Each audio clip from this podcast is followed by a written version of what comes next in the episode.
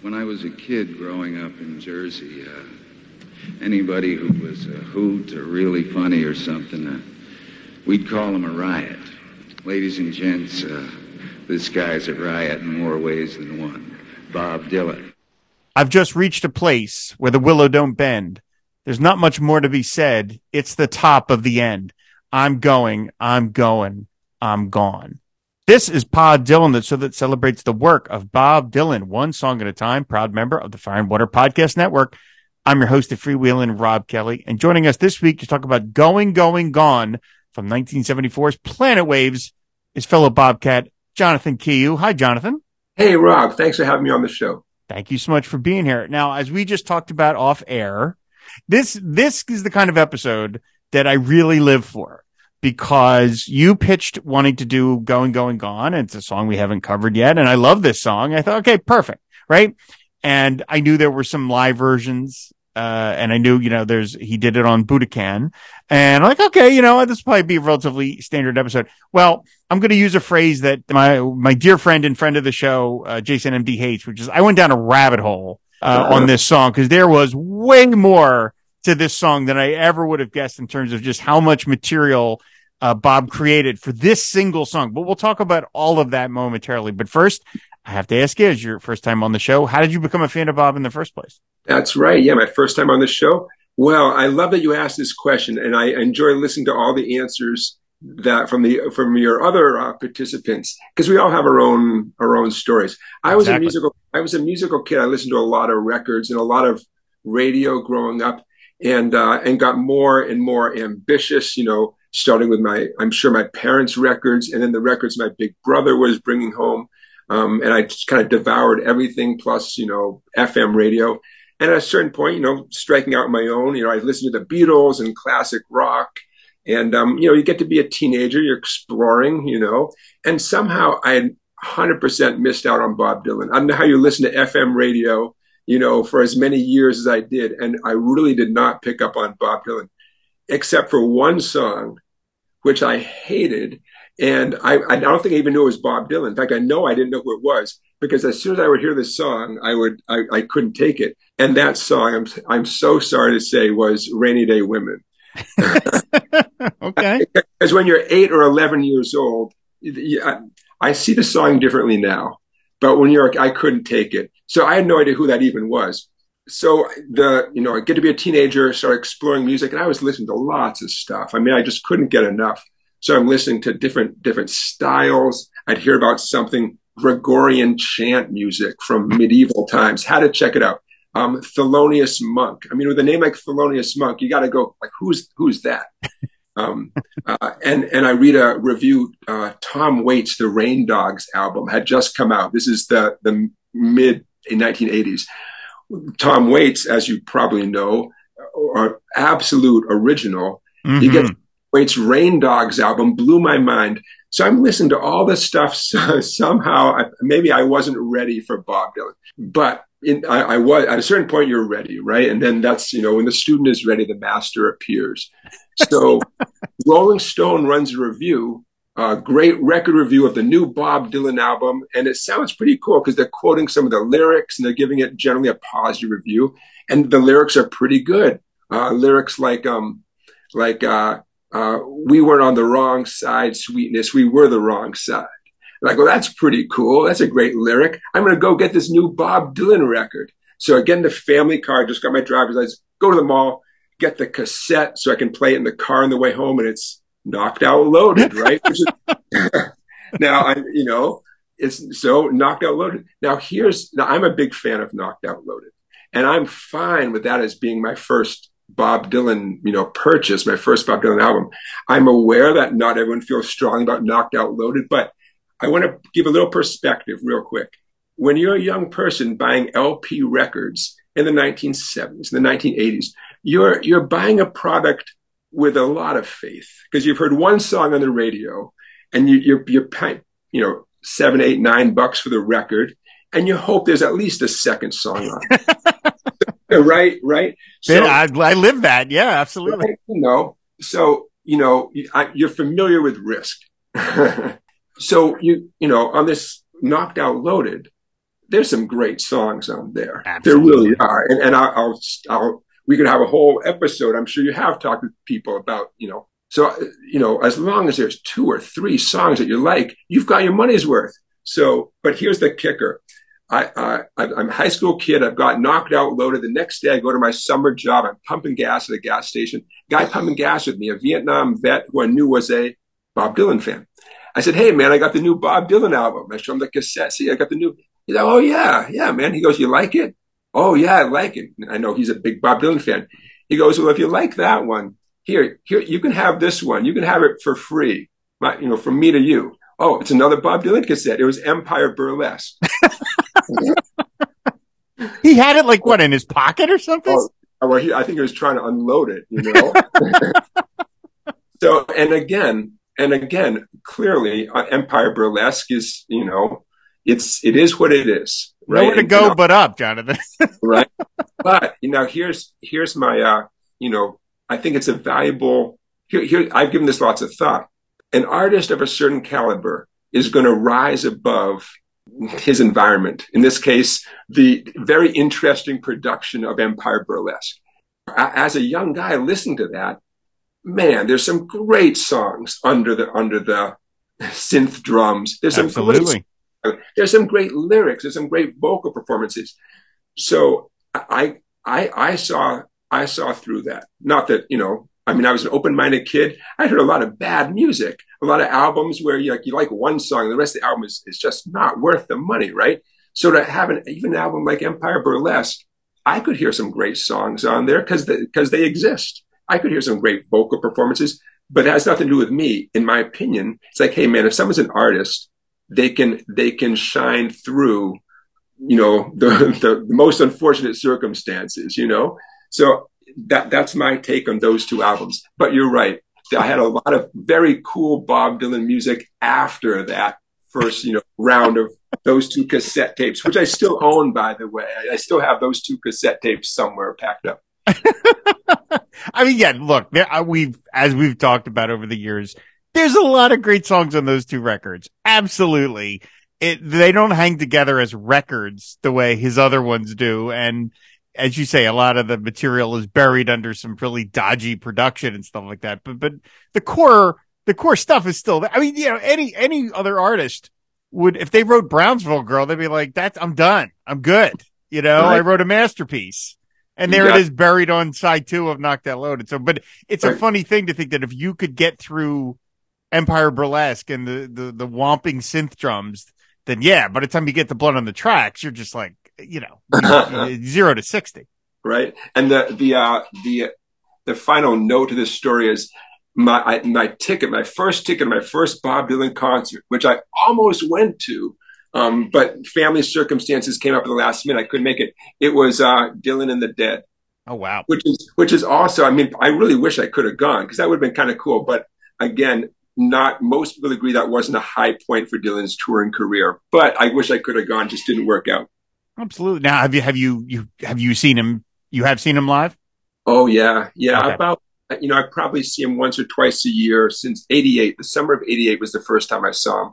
Oh, so wow. you know, probably hey, you know, he keeps touring. It's funny because the first time I saw him, I thought, well, I better see him, man. He's, he's not a young guy anymore. and, and that was, and he was what, 40, 1988. He's about 47 years old, right? but so I, you know, I had the right attitude, but, um, yeah, so I've seen him, you know, quite a few times with, with, uh, with different um, bands, obviously. Here's an interesting little twist, and we'll get back on topic. It's always interesting to see who opens for Bob Dylan. Nowadays, I don't believe he ever has opening acts anymore. But looking back, I feel like I've seen him with such an interesting variety of either openers or people who shared the bill with, like Paul Simon or Carlos Santana. Um, but for for fans who have seen a number of Bob Dylan shows over the years, in a way you can kind of mark the timeline. Like, oh yeah, that's when he was touring with you know the Brian Setzer Orchestra mm-hmm, or mm-hmm. whoever. Kind of an interesting perspective on um, on the tours he's done. Yeah, I mean, a lot of the bands that have opened for him, like they've kind of come and gone. You know, like they're not even a thing anymore. You know, right. you're like, he, there's Bob still chugging along. You know, he's still on tour. He's still doing his thing. I think the last time I saw him live that had an opener was Mavis Staples. I think that was the last one I saw. But it's been, yeah, it's been a few shows since I've seen him with an opener at all. Yeah. What, but so you almost went to the Dylan in the Ditch. You said your first one was in when was your first show? Eighty eight.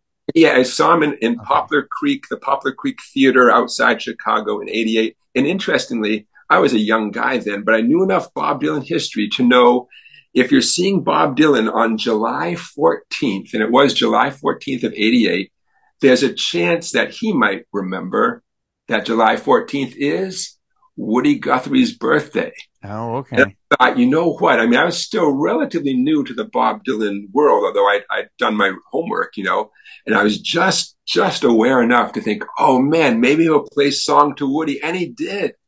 Oh, did he? Oh, that's yeah. terrific. I thought, man, I'm no dummy, man. I knew he might play that song, and, he, and, he, did. Yeah, and and uh, and the opening band was the Alarm. Remember the Alarm? The Alarm. That, like that's kind of what I was talking about. Like they're not a thing anymore, as far as well, I know. They're not a thing anymore. So. I don't. know. I don't, like I don't want to have a Spinal Tap moment where they're like they're on tour in America and here you and I are talking about them. Remember in Spinal Tap when they distinctly said puppet show after right. the alarm. so, wow. Okay. Very cool. So I'm get you saw him on the the most recent tour, the Rough and Rowdy Ways tour. Yeah. Yeah. I've I've uh, about you know he obviously he tours so much that you you know you know you can't go to a concert hall without seeing Bob Dylan sooner or later. So yeah, about once a year in over the past. Geez, that's a lot of years, thirty years plus. Yeah, about once a year.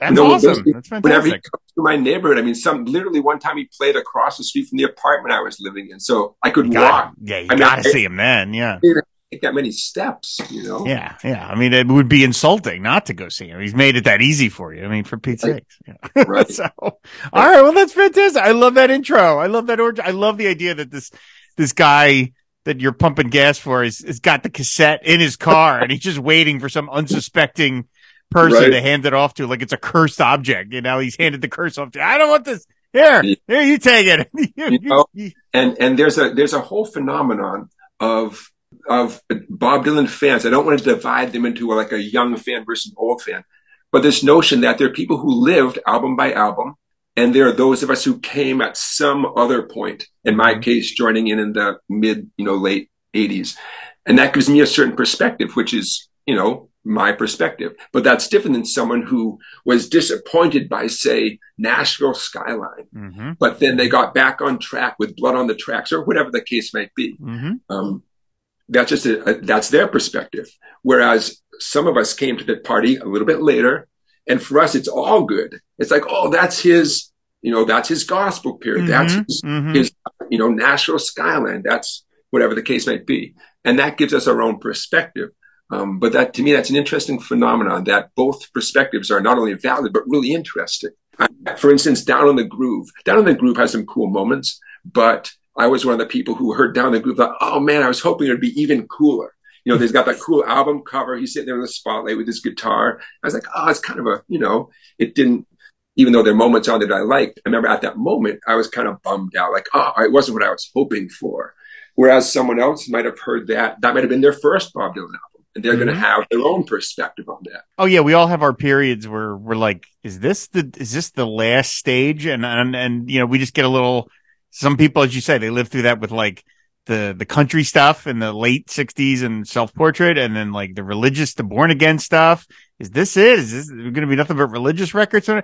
I kind of went through that with the Sinatra stuff. I was like, is is this it? Is this all? This is what it's going to be from now on? Is Sinatra covers? And they were like, no, no, no no, there's another. You know, we've got rough and rowdy ways in the in the chamber here, but but yeah, we all have that one moment of slight doubt of like, oh, I think is this sure. the final version? No, oh, no, it's not. Okay, great. And, great. and and you know the beautiful thing is that this phenomenon of different fans with different perspectives is is only exists. The phenomenon only exists because the artist has been at it for so many decades. Yeah. Right?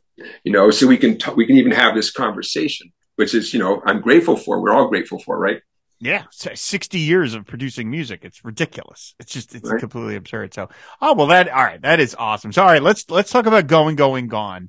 Um, as, as, as I said, when you, when you pitched this one, I was excited to talk about because I've always liked the song, uh, it, coming as it does. Uh, it's track two on side one of, of Planet Waves. And after the kind of, you know, romantic lighthearted frivolity of on a night like this, which we just covered not that long ago.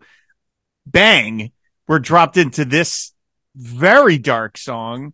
And it's, you know, you're like, whoa, wait a minute. Is this the same guy? And I quoted, you know, the, the initial verse and then it continues. I'm closing the book on the pages and the text and I don't really care what happens next. I'm just going, I'm going, I'm gone. I mean, this is a guy who's at his absolute wits end.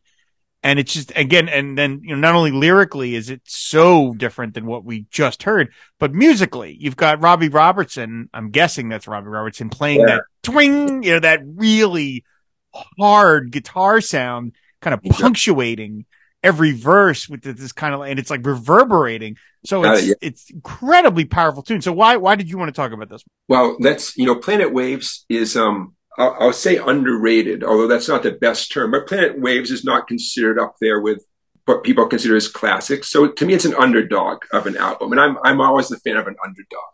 Um, so let's talk about Planet Waves for a minute, if you don't mind. And then sure. we can get into the real, the nitty gritty of this tune. Planet Waves is, it, it, it has a lot going for it. It has uh, obviously, um, and I want to I want to put a scenario in your head. Imagine Planet Waves was never released. It was recorded, never released, right? And and uh, maybe you know David Geffen at Asylum Records. This was the one record that Bob Dylan recorded for Asylum, right? For let's say hypothetically, it sat in a vault. Someone didn't like it, didn't work out, and it comes out. You know, this coming February, whatever, in 2023, it comes out as a bootleg. And, and as someone's skeptical, they're saying, well, you know, is it going to be a good album? I don't know. What do we know about the album? If someone told you, hey, man, Dylan recorded an album with the band, you'd say, okay, you've got my attention. That, mm-hmm. that could be pretty cool. You know, he recorded with, you know, obviously a, a very sympathetic, you know, backing group that he's worked with before. You say, okay, well, that's that sounds like a good start. I'd be interested in, in this bootleg you're talking about. It's got great production. I mean, just terrific uh, Rob uh, Fraboni, mm-hmm. engineered the album. Very experienced engineer, had worked with Clapton and the Beach Boys and Joe Cocker. Yeah, the the assistant engineer Nat Jeffrey also had worked with those folks I just mentioned. Um, if I told you, hey man, this new bootleg with a band, there's songs about his wife, songs about his kids, songs where he references Minnesota, songs where he uh, he he does the same song two different ways, which we know is is forever young. Um, it's got a great solo acoustic tune to end the album, which he has a pretty great record of putting a solo acoustic number at the end that potentially either saves the album or really adds a nice touch, right? Like Dark Eyes comes to mind. So if I sold this to you as, as a Bob Dylan bootleg that no one's ever heard before, with those circumstances, the band, and he's getting some personal songs where the lyrics are very personal to him, acoustic tunes, that'd be a pretty amazing bootleg, right? All of a sudden, it wouldn't be this kind of underdog album that kind of overshadowed by Blood on the Tracks. We'd all be pretty interested in this cool Bob Dylan album with a band, right? You know, as a, good lord, yeah. Now, now the skeptical among us would say, well, is it? You sure it's not overproduced? No, no synth drums, no, no drums. Uh, you know, does it get into any Christian stuff? Not that there's anything wrong with that, but someone might be curious. Like, no, no, no explicit Christian stuff you know, uh, uh, you know, are, are the any uh, random guest musicians who show up who who you know they're on the tracks but you don't really know what they're doing. Um, you know, like like under the red sky comes to mind where these people are on under the red sky, but it's hard to tell if they're contributing anything. It's kind of disappointing, you know. Nope. This Bob Dylan bootleg series album coming out, it's just him and the band rocking it. His voice sounds great. I think well, suddenly this album will be looked at much differently, right? But what we have instead is an album that, yeah, it is overshadowed by Blood on the Tracks. It's overshadowed by the tour, which we can talk about as well. The, the poor album came out, the, this tour 74 that, you, that your listeners may be aware of, massive concert tour where Dylan and the band, you know, sold 12, well, had 12 million ticket requests for this tour, which was only going to last for 40 shows, 658,000 tickets, but there are 12 million ticket requests. This poor album, how's it going to live up to that hype, right? So it, the album actually came out, instead of coming out right before the tour, which would seem to make sense, it was recorded before the tour, but actually came out a few weeks into the tour. Tour began January 3rd of 1974 in Chicago. And the album came out, I want to say, a couple weeks later. Bottom line is, it's an underdog album, right? That that has has been overshadowed by a lot of things, including even just current events, you know, of 19, uh, 1973. Um, politics, economics, and all the other great musicians out there making great records. If you look at the top, you know, the top Billboard songs from 1973, you know, he's competing with Stevie Wonder. He's competing with Paul McCartney, um, some extremely talented, you know, peers, Elton John, David Bowie. So, you know, poor Planet Waves, man. It's just a great kind of a country rock, folk rock kind of album. Um, and I love it. But you know, it, it, I, I, think it had an uphill battle, you know, and probably still does. Eh, I mean, any record that's going to come before Blood on the Tracks is, yeah, is going to live in the shadow of, the, you know, that that later record, uh, because it's it the other Blood on the Tracks is so towering. And I think for some people, as much as it's probably, you know, not advisable to read too much into any his personal biography in any given record, it's the on this record there's such there are so many songs of such pure unadulterated devotion mm-hmm. and then to get the rug pulled out from i mean there's hints of other things obviously as you just talked about wedding song and this very song that we're here to talk about and dirge certainly but it feels like again if you want to you know if you want to pin the records as like oh this is a his autobiography in music form it feels like this is his this record is his last volley to kind of keep the marriage together before it all falls apart you know and and so therefore it feels like it's of a piece like it's it's a and again i don't mean to insult planet waves this way damn it with faint praise but it's like a it's like a prologue to what we know is coming well, and that's funny. not that's not fair on that's not fair to judge planet waves like that because it deserves to stand on its own but i think that's how you tend to look at it in the greater context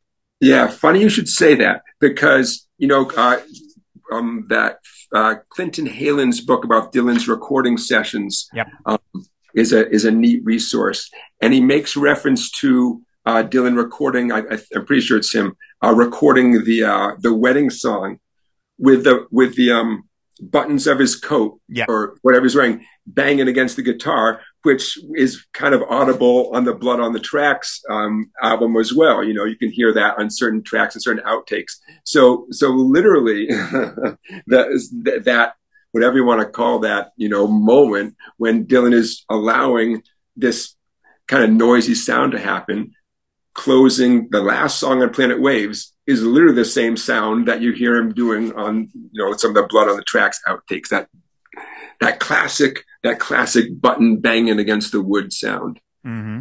Supposedly, somebody had pointed out to him that they could hear. I don't know if it was on a wedding song or a different song that you could hear the buttons, and they said, you know, Bob, you could hear your buttons hitting the thing, and he went, huh, "Too bad," and right. they kept walking. You know, it's like, yep. well, all right, that's the end of that because uh, oh. yeah, you're, you're not going to do better than the performance of wedding song that that you that you hear. Uh, but yeah, I think that's I think that's kind of what it is. Is that as great as these songs are, and again, there's a lot of great songs on Planet Waves, and it and it birthed one bona fide enduring classic in Forever Young, and that is that's a song that's going to just live forever into the pantheon of of recorded popular music. I do think I think that's what it is. It's like you can sort of see he's like trying really hard to, to, to sound gooily romantic, and Bob can do that very effectively. Uh, but then it all goes bad. It all goes bad, and then it's uh, you know like okay.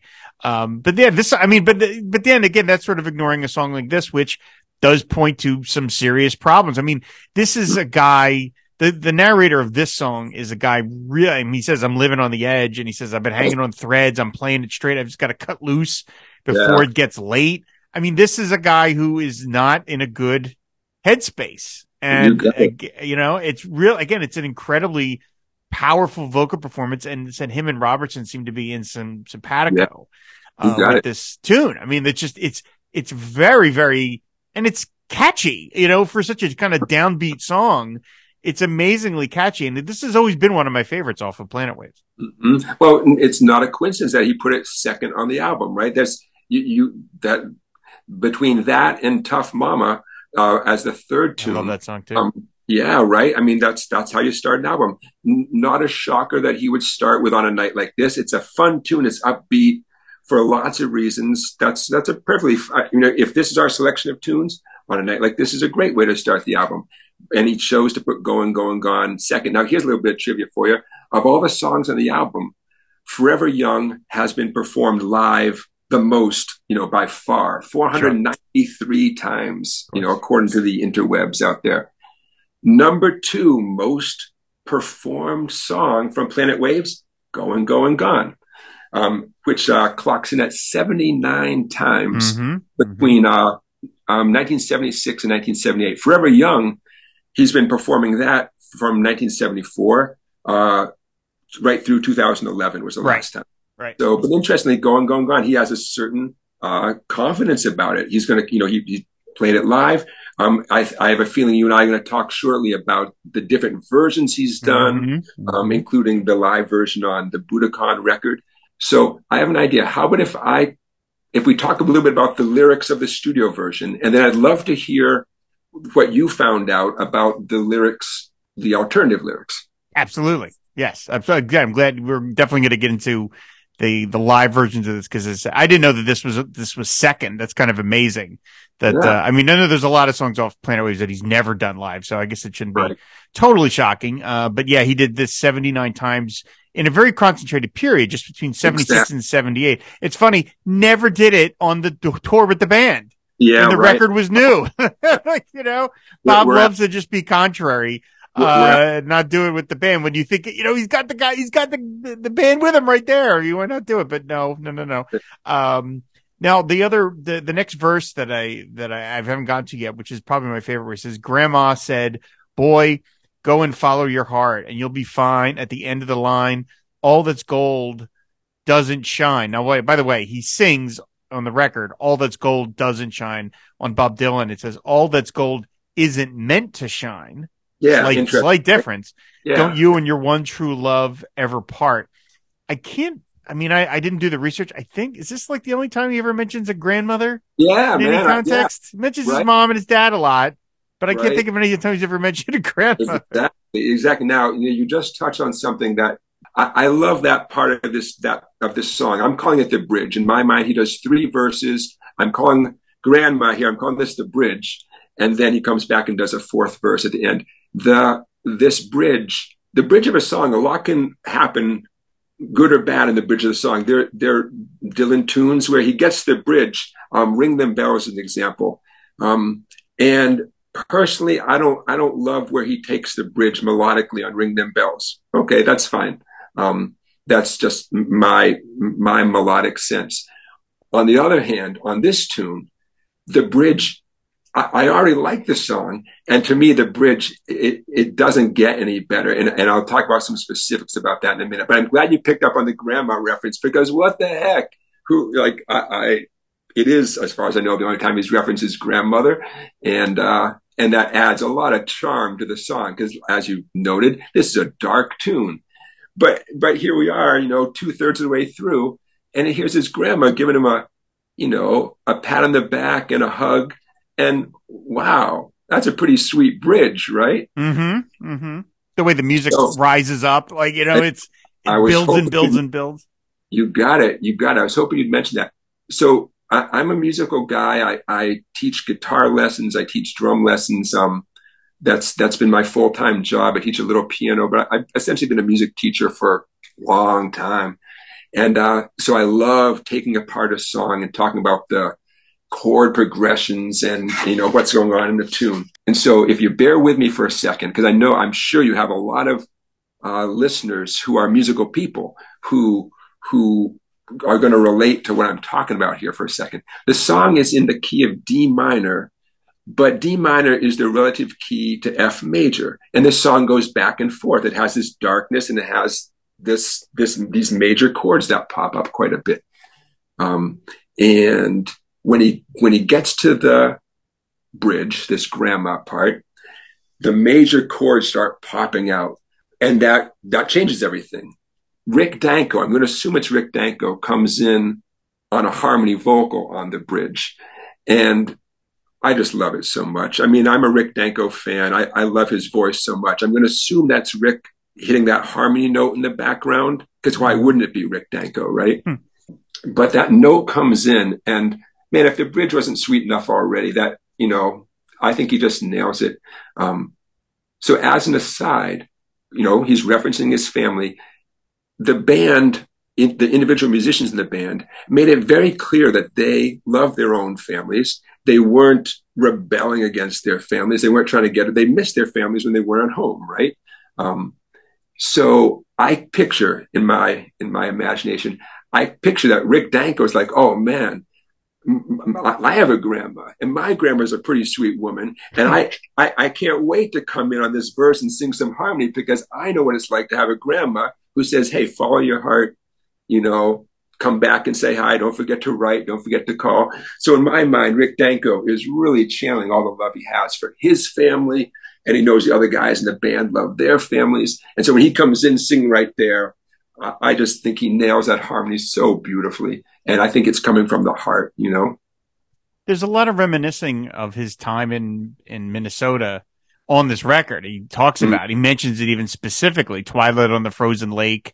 You know, I mean, there's a lot of that. And almost makes me wonder, like, did he go home and spend, you know, a good amount of time there? And, and sort of that all seeped into uh, you know, the lyrics when he got to this, this record. But yeah, I mean, and it's sort of funny is that the, this, the, I would agree with you. I mean, I don't know music at all, uh, but I would agree that the, this is certainly like the bridge of right. the, of the tune is that this is, it's meant to, I mean, said, it's, as you say, the, the, it's a different, it's a different key and it's, it's upbeat versus the rest of the song. You don't have Robbie Robertson doing that stinging guitar thing, yeah. but it's also, it's, it's a, it's not a warning that the grandmother's giving him. It kind of is. It's meant to be kind of kindly advice. But then with the very next verse, the final verse, we sink back into oh yeah the, the desolation as if and it's so it it to me it gives the whole thing a real sort of almost sinister cast that grandma gave me the advice and obviously I didn't follow it or it didn't work out because now here where I here you know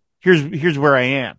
You'll be well, fine at the end of the line well, that obviously didn't work out because now he's back on the road living on the edge and he's got a gut. You know, it's it all none of that worked. Grandma gave yeah. good advice, but it, it didn't. or or it's not the end of the line yet, right? He's he's mm. he's out there doing it. It just you know it's not the end of the line. The the way I interpret grandma's advice, if you will, is follow your muse. You know, mm. keep, keep doing you know your one true love. As much as we love to imagine that another human being is his one true love. If we imagine the muse is his one true love, then grandma's like, look, you got to do what you got to do. It's going to work out okay.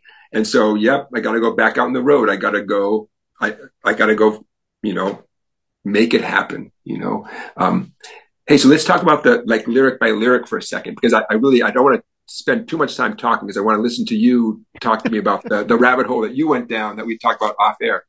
Um, I've just reached a place where the willow don't bend, right? What do willow trees do? They bend. All of a sudden the willow doesn't bend. So we're talking about being at odds with nature in some way.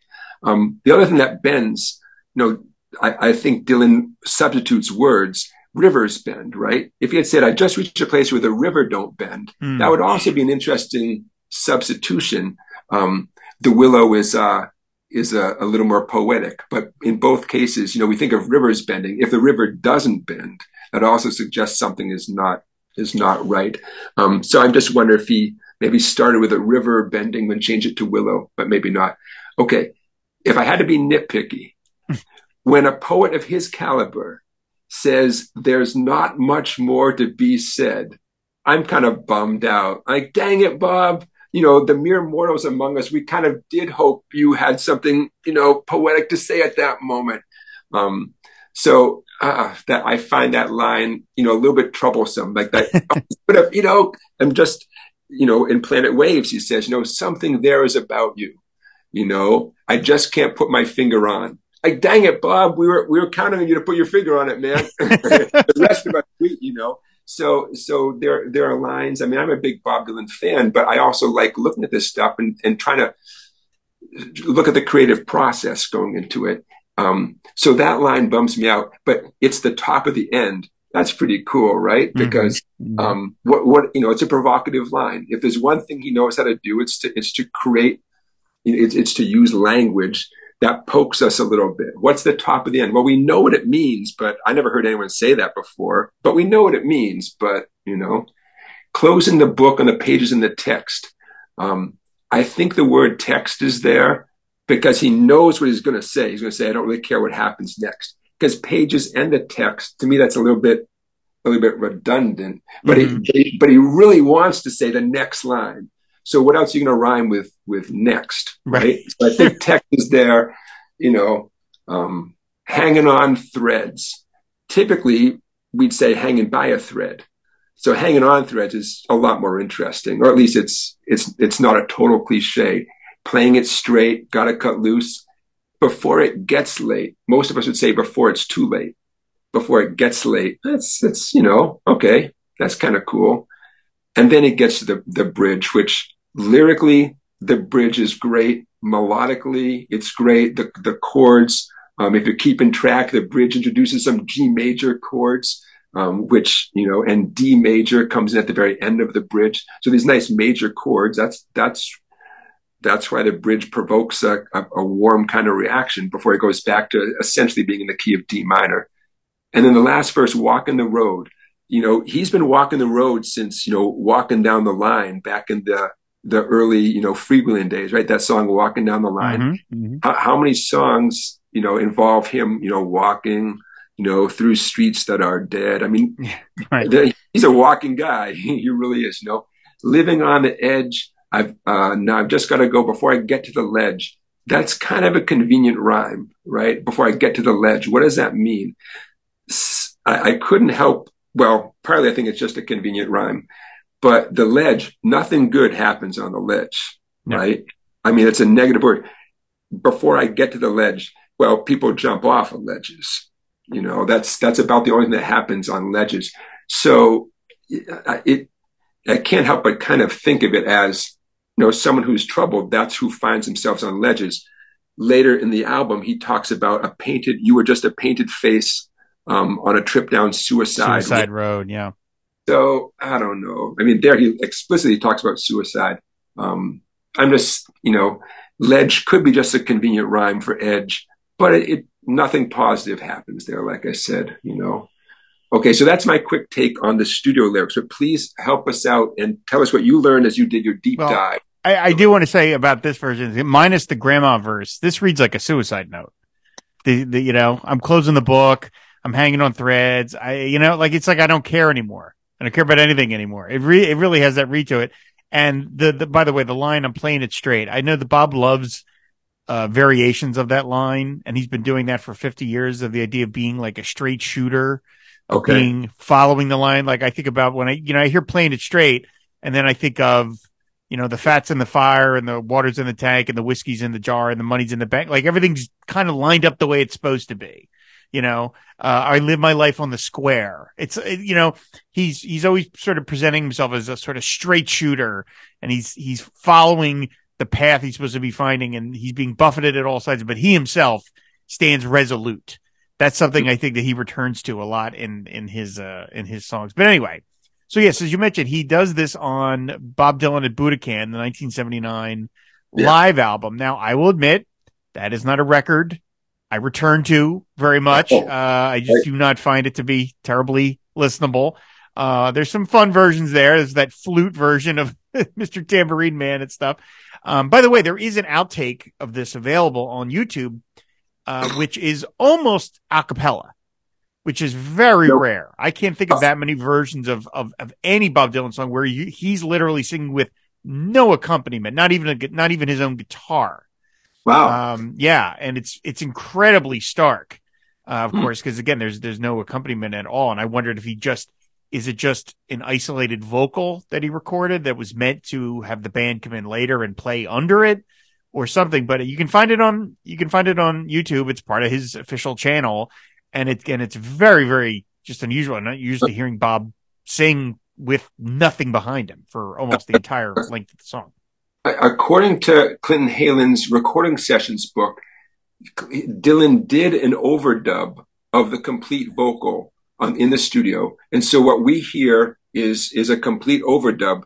and that there's an original track. And, and Heylin's, I guess he says he's heard the original and that it was totally fine and not sure why they felt the need to overdub a new vocal on Going, Going, Gone. But maybe what you're hearing is Yeah, that's that what it is. vocal. Um, Okay. That's Very cool. What it is. for her, so so yeah um so anyway again when i when i went and looked i noticed if you listen to budokan the words are different. The words Yeah. are very different. Because Yeah. on that on on that budokan that budokan he sings well i've just reached a place same line where i can't stay awake. I've got to leave you baby before my heart will break. I'm going i'm going i'm gone. Come over here baby because i'm telling you this. You got to believe it. You got to give me one more kiss Fix me one more drink, baby, and hold me one more time, but don't get too close to make me change my mind. Now, my mama always said something true.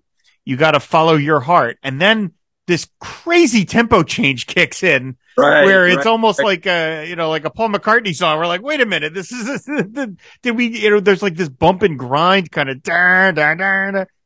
Yeah, You'll be fine at the end of the line. All that's gold wasn't meant to shine. Just don't put your horse in front of your cart. to me, that is the rare bad Bob Dylan line. Like that is oh. to me, that line is just not good. It just doesn't, it, you know, but Yeah. okay. From Boston to Birmingham is a two day ride, but I've got to get going now because I'm so dissatisfied. I mean, the outside of like two lines, it's an entirely redone song. It's kind of, it's amazing. I, I have a theory. Um, I feel like he's improvising the lyric. I feel like he's confident enough, Hmm. and he likes he likes the song enough that um, he feels it's going to be a cool performance no matter what. I, I just I feel like he's improvising, which hey man, good for him. It's his show. Um, but when you when you I'm not in love with the lyric. I don't think it's certainly not an improvement on the original. And when you get to a line like uh, "put your horse in front of the cart" or whatever whatever it is, Yeah. that to me that's a kind of thing that you come up with on the spur of the moment. you know what? It's his right. I mean, I, I but but if I had to if I had to bet, yeah, man, he's he's improvising a lot of those lyrics. I don't think he, he stayed up late the night before jotting down draft after draft, and that's what he came up with. Um, and you know what? He put it on the album, and he was satisfied with it, and you know he's moved on with his life. But I was kind of disappointed in, in those lyrics. Well, again, the, the, the thing I find so amazing about this, and I'll get into it in a second, is that uh, there are two other. I went and listened to some of the live versions on YouTube, and there's one from the Rolling Thunder tour, and then there's another one from Bing from Binghamton, New York, in 1978. Each of those performances feature completely different lines, which means there are no less than f- almost four completely different sets of lyrics for Wow. this song. Now, that's not totally unique. Bob has done that, especially with like say Tangled Up in Blue, where that's a song that kind of is, you know, even in the, up into like Mondo Scripto, he's still futzing with it. But that's a song that's been played live for 50 years now. As we talked about, this song got live outings across two years. That's it. That's Yeah. it. And then he's, he forgot, he buried it and it has never appeared on, on any Bob show since. So you're talking a song that in the space of just two years, minus, you know, the, the, the 1974 where he recorded it. So obviously he's been living with the song for like four or five years at this point.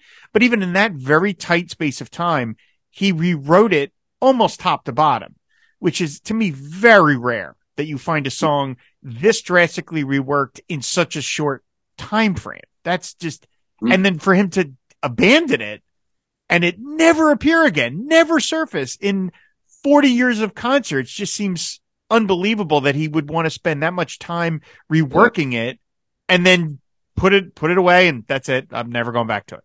Yeah. So yeah, and you know, put yourself in his shoes. I mean, I, as as an artist, you know, a capital A artist, that's got to be a hard a hard road to go down. You know, um, I, I'm I'm disappointed for him. You know, here I am saying, well, I don't think those lyrics are so great. Well, he might not love them either. You know, and and you know that's your job. That's gotta, you know, for for the success he's had. You know, public success, financial success you know, I I think he's out there doing the best he can, and it, and what he does is fantastic.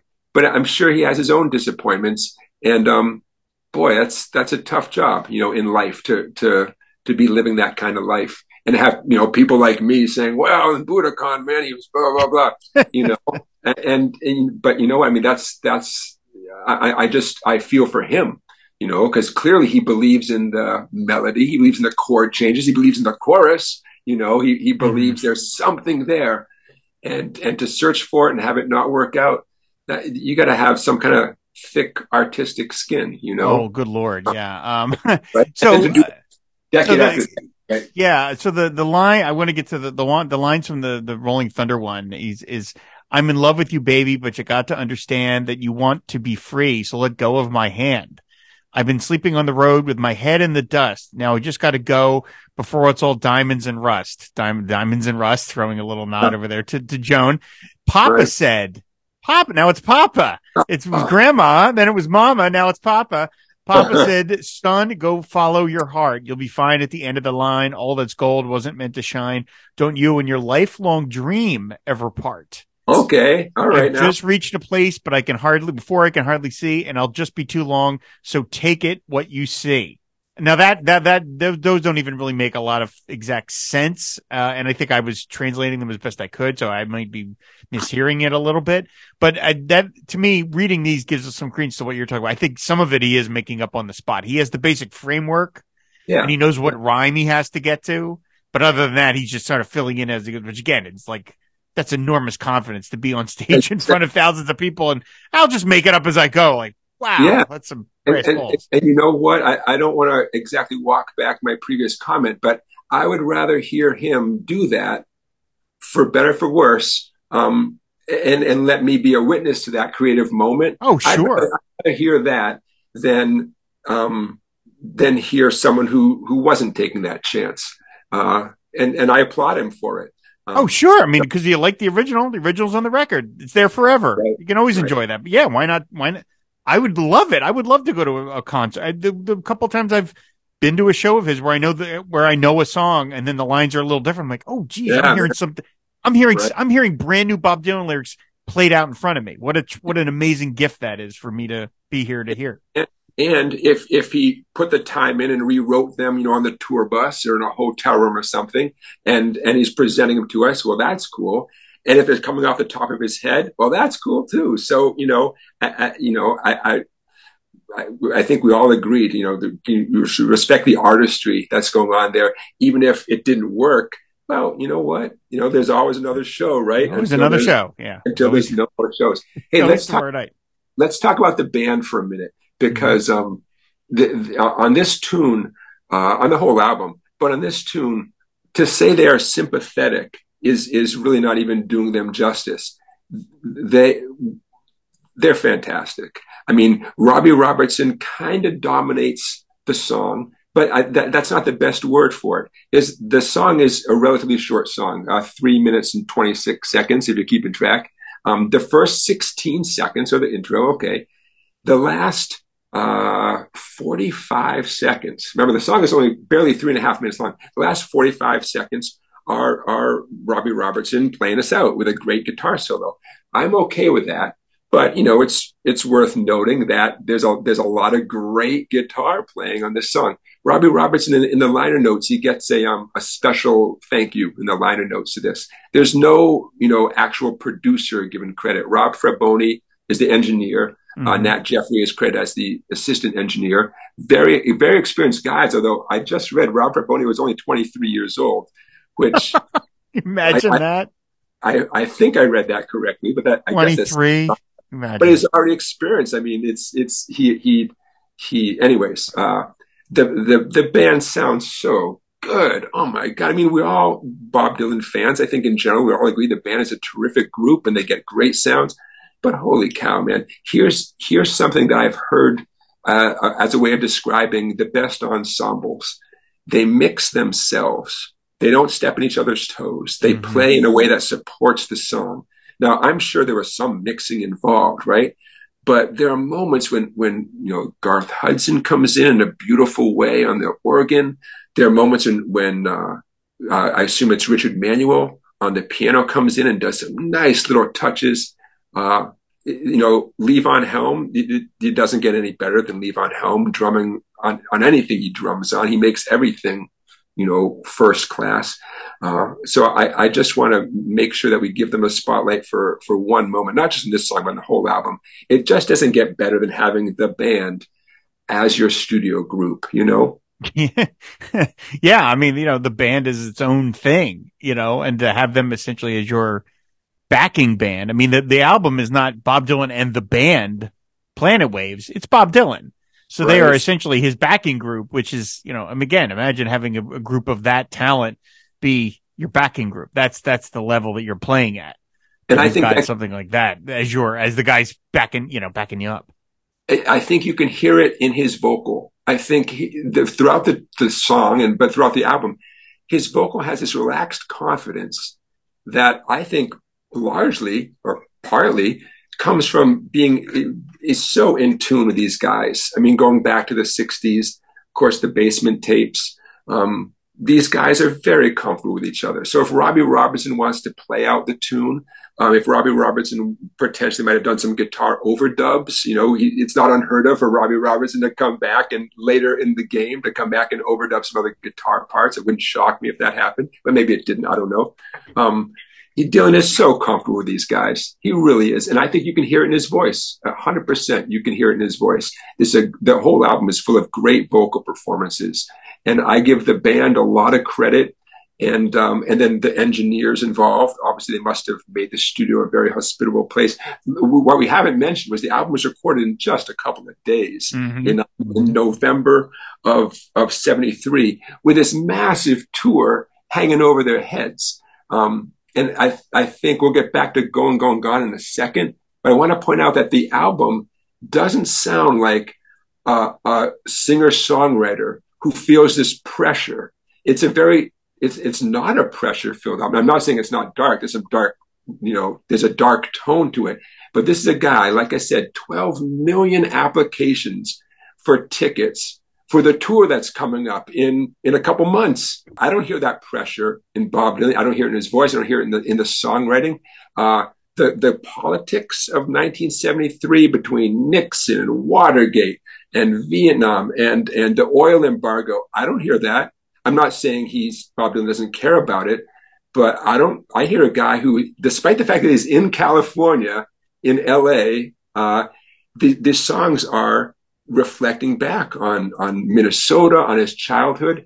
Um, I think he knew in the lyrics, he knew the guys in the band could totally relate to, you know, when he says uh, rainy days on the Great Lakes or talking about frost in the window, he knew his friends in the band could relate to those lyrics. So despite, oh, and, and like we mentioned, it's his first album with Asylum Records. He broke away from Columbia. You think he'd feel some pressure to like do some masterpiece to prove to Columbia, you suckers, man, you should have, whatever, whatever they weren't doing, giving him enough money or whatever. Nope. Nope. He just makes a very solid, kind of economical, punchy, cool album. And some of the songs he took on tour with him, like uh, Tough Mama, Forever Young, uh, uh and some of the songs have never seen the stage, you know. But that's a very interesting dynamic that all these personal, um, you know, um, the stuff with Columbia Records, uh, the stuff, you know, with David Geffen as your new, you know, I don't want to say boss, but you know, now now you're part of David Geffen's team. I don't hear any of that. I hear a guy who is happily ensconced in the studio with some really great friends and great musicians, and just makes a very cool rock and roll record. It says it right there on the uh, the sleeve: cast iron songs and torch ballads. well, you know? What does it mean? Yeah, what does it mean? Yeah, cast iron. You know, I mean, give a, a feeling of permanence, a feeling of solidity. You know, like they're made of steel, and they they they kind of are. You know, they they have this sort of. Uh, he's talked about that sort of mathematical equation that he's got. That's he says it has a layer that that no one can ever hear, but it's there and uh, yeah, I think there is. He sounds confident, despite again a, a, the song like this, where I, again it feels like it sounds like a suicide note in some ways. There's a confidence to the vocal performances in every song that right. puts that across, like what you're talking about. So going, going, gone. You know, I, I think of it as a uh, a baseball reference, right? Announcer, someone hits a home run, it's going, going. it's going. It's, a, it's a positive thing, but not in this case. So is is he gone? Is he gone from Columbia Records? Is he gone from his marriage? Is he gone from uh, Minneapolis because he's he's certainly reminiscing about, or Minnesota, I should say. He's certainly reminiscing about, you know, Minnesota in his childhood. Is he gone from the U.S.? I mean, it's a, a weird time in the U.S. I can only imagine that that between you know the the political stuff going on, um, you know, or is it all of it? Is it you know, hopefully not a suicide thing, but when he's talking about he's done, he's he's it's he's gone you know, how many things, maybe it's all those things that I just listed. Oh, I'd like to t- get your take on something, Rob. Mm-hmm. The, the message he's sending here versus many years later, things have changed. I used to care, but things have changed. And, you know, you know, here he says, um, I don't really care what happens next. Is it, is he communicating the same thing? Are the songs cut from the same cloth, you think? I think for things have changed. He is putting on, he's a character in that song. He is squarely a character. And that is not, I mean, as much as any, I mean, we're all just guessing, but I, I, I always took that song as he is living in the skin of the character in the movie. And so that's the way that character feels, not necessarily reflective of Bob Dylan himself in 1999 or 2000 or whatever. I mean, again, I could be completely wrong. I don't believe, you know, I don't think Bob sings songs just to be like a dilettante or whatever. But I, I always just took that song as not necessarily indicative of a of a worldview in particular. Okay. The way I don't, at least with this one. I, I, I appreciate what you're saying. When I, when I was reviewing the lyrics and I came to that one, I don't really care what happens next. That's the first that popped in my head. Like, well, to what extent is things have changed? just an update with with a lot more colorful imagery, mm-hmm. but just an update of this. So I appreciate your take on it. Could be. So anyway, I have one more. There, I have one more set of lyrics to read because I sat from Binghamton 1978 because I sat and listened to this version about 12 times to jot it all uh, down. And damn it, I did the work. I'm going to relate it on the show. So yeah. we're going to do it. Do it. So, uh, so these are the lyrics from the 1978 version, right? So we've got, I've just reached a place where I'm feeling kind of low. I don't want to be here, but I got no place to go. I trusted you, girl, trusted you with my heart. Now it's time to settle up. Now it's time to part. I've been hanging around you too long. You treated me just like a clown. You don't have to do nothing except, and I couldn't quite make this line out. It was something except a good man's reputation now. I couldn't quite make that out. Now, my mama always said something true. You gotta follow your heart. And then the tempo change kicks in like on Budokan. You'll be fine at the end of the line. All that's gold wasn't meant to shine. Just don't put your horse in front of your cart. So there, he kept it there. Fix me one more drink, baby, and hold me one more time, but don't get too close to make me change my mind. I find it very instructive that in every single iteration of this song, he kept the mama said this or mom, like that concept is in every version. He knew that was mm-hmm. gold. Not, yeah. not to borrow the word from the very verse, but he knew yeah. that was the, he knew that was the killer you know, bridge, and therefore it's been retained in every single iteration of the song. So in that version, clearly he's directing it towards a female persona, you know, again and again, as opposed to the studio version where he's every, literally every uh, verse starts with I, I, I. So it's very interesting that, you know, that particular rewrite. Um, and uh, covers wise, there's there's a bunch of covers of this. Jerry Garcia did one. Uh, the one I really want to mention is friend of the show uh, and all around lovely person Emma Swift covers it on her uh, Blonde on the Tracks record. She does a mm-hmm. beautiful version. You can find that on on YouTube. Uh, she does a, a, really really uh, beautiful version of it, and it is the version that we hear. It's again, despite all the lyric changes, the one on BobDylan.com is the one you hear on the record. So even mm-hmm. if, even after all those versions, he decided when it came time to sort of copyright it he went back to the one that ends up on the record. I think he realized that's probably lyrically the most sound version. With with the one little note that you mentioned, where all that's gold doesn't shine. Doesn't right? shine. Yep. That's is the one little shine versus doesn't shine. Yeah, yeah, that's one little. Yeah, which which also is a well isn't meant to shine. Well, either way, what a great line, man! What mm-hmm. a great. The the to me the my many of my favorite lines it's not that I understand the line. It's that it, it, it provokes me, right? It gets my imagination going and it means whatever I want it to mean at that moment. And, and I'm grateful for that, you know, that, that use of language. No, you mentioned, uh, just as we're sort of wrapping up here, you mentioned teaching music. Uh, have, have any of your students ever volunteered to play a Bob Dylan song for you with unprompted, or have you done that to? Have you ever played something for them so to to, Well- to experiment uh, that to them? Funny, funny you should mention that. I, uh, I, I try not to inflict my taste in music Hmm. too much, but uh, I have found, uh, and, and you guitar players out there might might uh, recognize this. Uh, bar chords, the the you know horrible bar chords where one finger stretches across all six strings and the other fingers have to do something, right? Well, lay lady lay is a great bar chord exercise. So you guitar players out there, if if you're struggling with bar chords, I feel your pain. I understand. Um, or even if you're a perfectly advanced guitar player and uh, and you, you know maybe you're teaching someone how to play bar chords yourself. Lay lady lay is a great bar chord exercise. So of the many things I'd like to thank Bob Dylan for, it's writing lay lady lay with those four descending bar chords.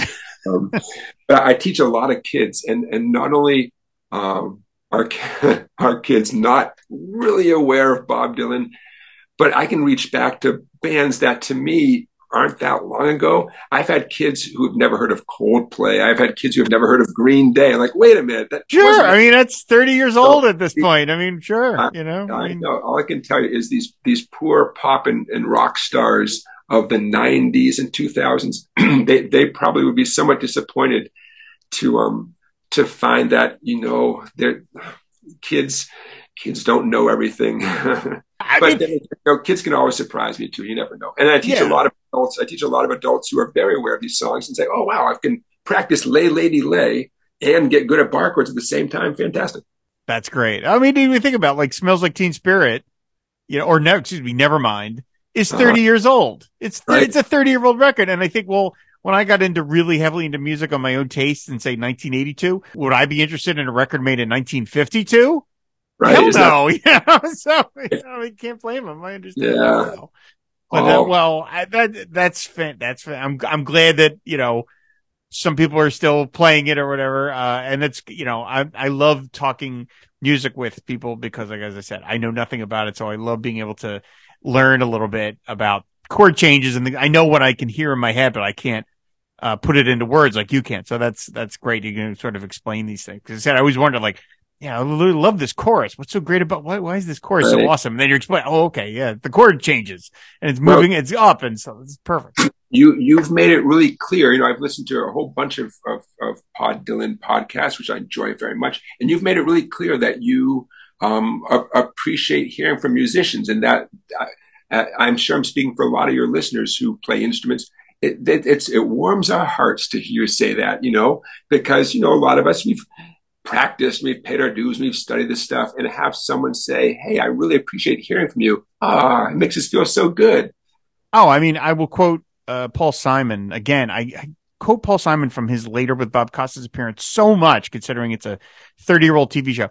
But he said he said a lot of things in that interview that I have quoted over the years. But another thing he said was he felt like to be even a competent musician, not great, not even good, competent, you have to know so much. And he always found that to be very impressive. And I feel the same way. Like to me, to just know how to do anything, like you just say you can, you can teach guitar and piano. What was the other thing you said you Uh, teach? drums, uh, I teach the drums. Drums. Like the amount of stuff you have to know in your head to be able to do that is mind boggling to me. It really is.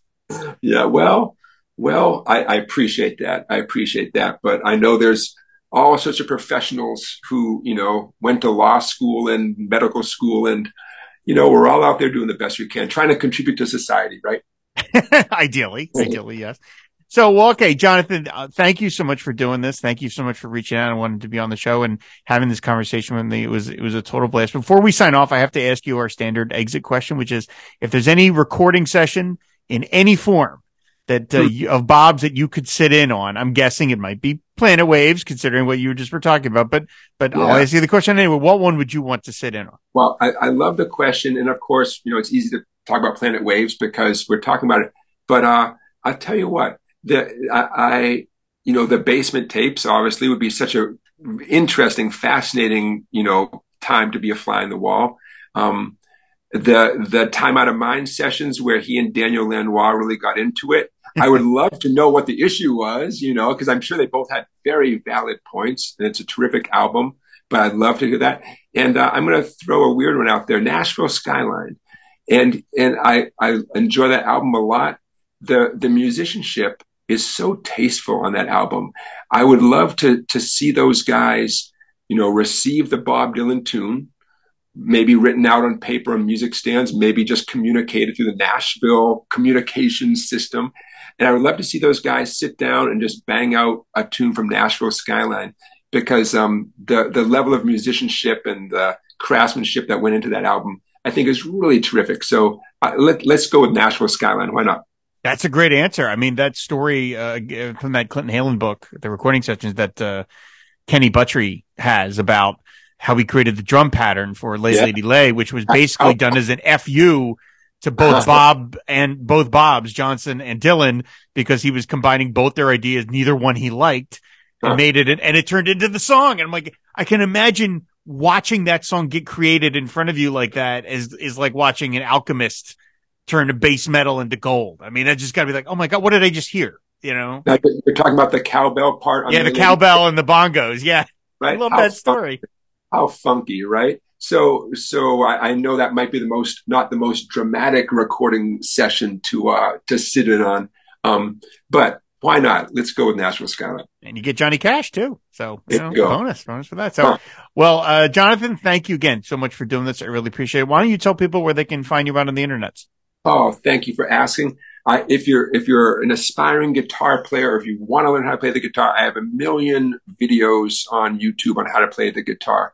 So if you pull up YouTube, and here's the name of my channel. It's it's my first initial and my last name. So J K E H E W one, the digit one, J K E H E W one. I've got about 500 videos on how to learn how to play the guitar. And if if 500 videos don't help you, then I don't know. I don't know what else I can do. But I have a I have a website too called uh, Song Dash Bike www.song like S O N G and then a hyphen and then bike like a bicycle B I K E and uh, it's song dash bike.com. There's a bunch of videos there and um, different teaching materials. So if I can help you in any way, I'd be happy to help all your listeners out there.